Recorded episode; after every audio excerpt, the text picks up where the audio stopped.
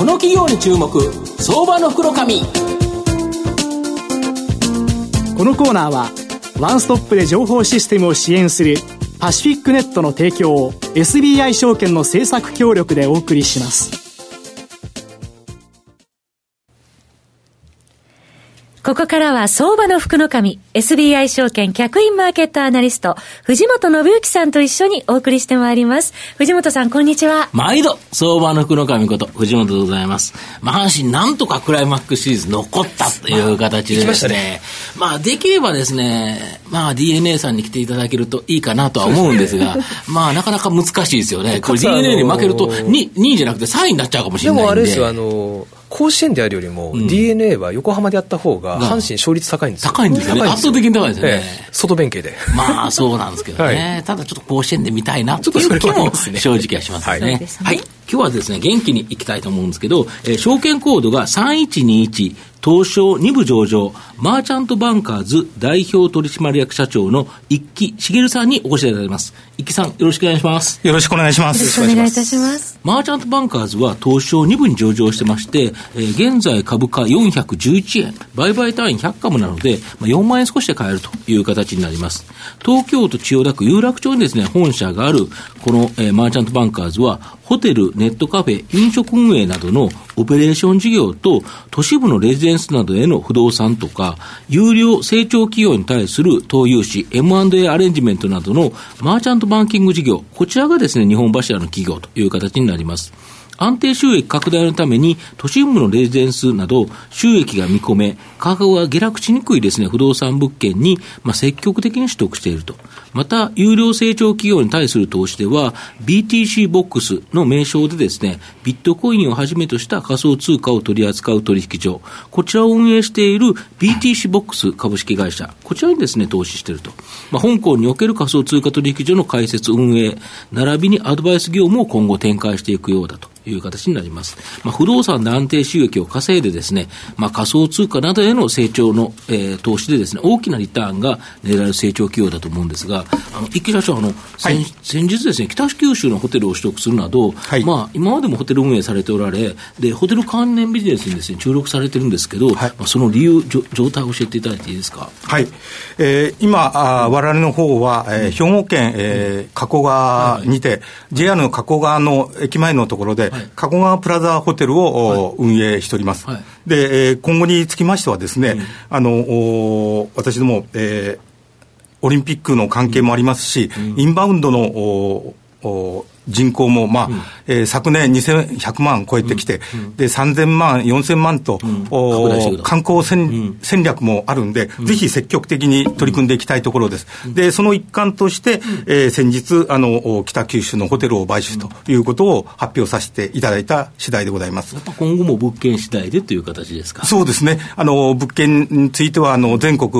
見て、えー、いろんなタイプあのシティホテル、ビジネスホテル、あのリゾートや旅館、あ民泊もあると思いますけども、うん、どの形でも対応していきたいと思ってますし、うん、我々としましてはその運営方針としてどんなようなあのどのようなホテル形態でもあって、うん、でもですね、うん、えー、これまで我々が大切にしてきた心の温かいぬくもりが感じられるホスト、うんうん、ホスピタリティがあふれるホテルにしていきたいと考えております。はい、あと安定収益確保のために都市部のレジデンス、これを積極的に取得されているんですけど、こちらのですね理由と今後ちょっと展開を教えていただけますでしょうか。はい、えー、その理由はあの大きくみっつございます。はい、えー、まずひとつめは、えー、安定した賃貸収入が見込めるということです。はい、これは、えー、都心部については郊外に比べて、えー空室リスクっていうのはあの非常に低いということですね。で、もう一つはあ都心部であるんで相応の賃料が見込めるということで、安定した賃料が期待できるということです。で、にばんめとしましては、えー、この都市レジの不動産投資の分野っていうのは市場性が広くて、えー、流動性が高いということです。ということは、えー、全国多いということですね。そうですね。はい、えー、全国ベースであの個人からですね、うん、えー、法人まで、うん、えー、この投資安定した投資として参加されてきますんで、そうですね、はい、だから売買も多いということになりますんで、うん、えーまあ、あ売却するときも売りやすいということ、流動性があるということですよね。そうですね、そういうことです。はいはい、でみっつめは、うん、あ我々もあの一定の割合金融機関から借り入れを、うん、して、えー取得してるんですけども、うん、あの金融機関から見ましても、うん、今申し上げたような安定した賃貸収入、うん、あるいは流動性が高いということで、うん、その不動産の担保価値が、うん、あの相応に、えー、ございますんで、うんえー、したがって一定の評価が出て、うんえー、融資を受けやすいということが、銀行から言うと貸しやすいということですよね。そうですね、そういうことですね。それがそれがみっつの大きい理由です。で、えー、今後につきましては、うん、あの今、えー、私どもの方の不動産の方の残高としては約ごじゅうおくえんぐらいあるんですけども、これを今期中に、えー、今期中にですか？今期中にですね、倍のひゃくおくえんまで持ってきたいというふうに思ってます。そうするとだいぶ営業利益増えますよね。そうですね、うん、あの非常に安定した収益ということで、うん、この収益の積み上げを、うん、早急にしていきたいというふうに思っております。はい、なるほど。はい、あとあの仮想通貨がですね、さまざまなことで、まあ、乱高下しているという状態なんですけど、はい、御社は ビーティーシーボックス こちらにですね投資されてて、また御社の香港法人が香港で銀行口座を開設して、まあ、香港における仮想通貨取引所の開設運営並びにアドバイス業務をされていくということなんですが、また最近の中国での仮想通貨の取り締まり、逆に御社に追い風になるようなこともあるかと思うんですが、はい、それはなんでなんですかね。はい、あの確かに中国ではあ混乱しているようなんですけども、うん、お日本ではひゃくはちじゅうど違いましてですね、うんえー、この今年にせんじゅうななねんは、うん、仮想通貨元年と言われているところなんですけど、これはどういうことかっていうと、あの昨年、えー、改正資金決済法が成立しまして、うんえー、これがあのこのしがつから施行されます。うん、そうしますと、うん、この関係している取引所はあの皆さんあの仮想通貨交換業として金融庁の方に登録申請しているところでございます。で、私どものあの出資している ビーティーシーボックス も今鋭意進めているところでございます。で、えー、近々、えー、その申請についての結果が出てくると思います。で、えー、こういう形で世界に先駆けて、えー、日本がこういうルール化することを従って透明化するということになってきますんで、えー、この仮想通貨への参加者にとって信頼感が非常に出てきますし、安心感も確保されてくるということで、うん、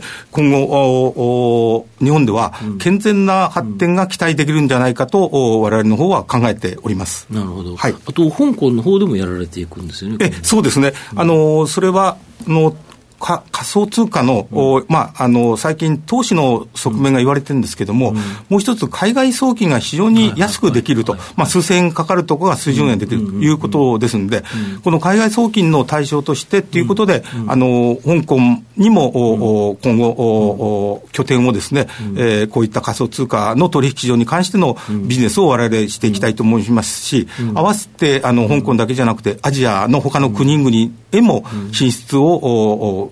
進めていきたいというふうに思っております。うん、あと先日あの御社ウクライナでの事業に対しての発表されたんですけど、はいはいはい、そうですね、はい、あのこのウクライナの話なんですけども、はい、お私どもが出資して今あのおいわゆる東京市場の方の東京プロマーケットに上場してます、うんうん、アドメテックっていう会社がございます。で、これは、あの、がんの温熱治療を開発生産している会社でございます。で、このお治療機器につきまして、ウクライナの方で認可が取れましたんで、えー、これについて我々の方は、あの、今申し上げた香港の方のエムビーケー アジアを通じてですね、独占的に、まあ、販売していきたいというふうに、えー、考えてます。これウクライナって何があるんですか？えー、そのウクライナなんですけども、はいはい、あの今いろんな意味で話題にはなってるんですが、はい、我々のポイントはですね、うん、チェルノブイリの原子力発電所が事故が起きまして、はいはいはい、でこの大変なことがありましたね。まあ、そうでしたね、その影響と言われてるんですけども、はいはい、悪性腫瘍が非常に、えー、深刻になっておりまして、うんうんうんえー、これはもうお子さんも含めてですね。そうなんです。ちょうどその子供がやばいんですよね。そうですね、はい、あのまさにお子さんっていうのは、うん、あのチェルノブイリの事故の時にあったしたあの方々のこの時のお子さん方が成人されて、うん、お子さんを産むと、うん、そのお子さんがまたこういう形になってるという今状況になってまして、うんはいえー、それはもうウクライナにとっても大切なあの課題になってるんで、うんうんえー、我々のアドメテックの治療機会っていうのは、うん、あの温熱治療で非常にあの日帰りのですね、うん、治療ができるということで、日帰り手術みたいな、日帰り手術ですね、うんうんうん、これがあの対応可能なんで、うん、いわゆる低周性というか、まあ、人体への、はい、あのまあ、影響が少ないということが特徴としておりますので、うんえー、これがあのウクライナの方で活用されてくればと思いますので、うん、今は、まあ、あの少ないかもしれませんけれども、うん、これが今後本格的になってくればあの非常に大きい、うん、あの患者さんにもとってもいいということで、うん、我々としても、まあ、御社にとってもっていう御社の出資にとってもということですよね、出資にとってもということで、はいまあ、できればまあ世界にこの治療機器が、うん、あの認められればあの大変嬉しいことだと思っております、うんうんなるほど、はいまあ、あとよっつめ質問なんですけど、えーはいまあ、御社の今後の成長を引っ張るもの、えー、こちらを教えていただきたいんですが、はいはいはいえー我々の会社は今年で、えー、創業 70, ななじゅうねんを迎えまして、はい、また上場ろくじゅうはちねんという時期歴史があるんですよね。そうですね、時期なんですね、はい、で、えー、上場ななじゅうねんを目標にですね、うんはい、今全社一丸となって一部上場を目指しているところでございます、うん、でその中にありまして、うん、もうこれまでのオペレーション事業、不動産関連事業、事業投資の今の収益体制を強化しまして、うんえー、収益基盤をさらに拡充しながら、うん、持続的な安定成長を確保していきたいと考えております、うん、でそういう中でオペレーション事業としてはあの先ほどのホテルを、うん、拡大していくと、うん、で不動産については、うんえー、収益都市のレジの収益物件の拡大と合わせまして、うんうんえーファンドとかリートとか、はいはいまあ、そういう不動産への取り組みをさらに厚くしていくことを検討しています、うん、で、えー、合わせまして、えー、と現在あの松戸で進めているんですけども、はいはい、開発案件なんですけども、はいはいはい、こういった開発は開発や、うん、あるいはあの都心の方のビルをコンバージョンしまして、うん、ホテルとか民泊に再生そうですね、はい、リノベしていくと、はい、こういう事業にも取り組んでいきたいと思っています、うん、でこの主要 の, あのオペレーションと不動産収益という、うん、あのええー、収益をベースにしまして安定的な収益、安定的な、はいはい、でこれで営業利益をごおく円の体制に持っていきたいと思ってます、うんうん、でさらにこれの上積みというかさらに向上させるために事業投資を行っていくということで、うん、でこの事業投資につきましては中長期的な成長を期待しての仮想通貨、あフィンテック、うんえー、またあ先ほど申しました医療とか介護ですね、うんうんうん、で、えー、さらにえーまあ、いわゆるキャンブリックスって呼ばれているんですけども、はいはいはい、クラウド、はい、エーアイ、えー、イーブイ などのモビリティ、ビッグデータ、はいはいはいえー、ロボット、IoT、サイバーテロ、うん、こういったあの日本の成長戦略でもあるし、また世界経済を牽引していく分野での投資も進めていきたいと思っております。で、もう一つ、エネルギーやあの危機管理と経済の礎となるあのインフラ関連へも取り組みもスタートしていきます。うん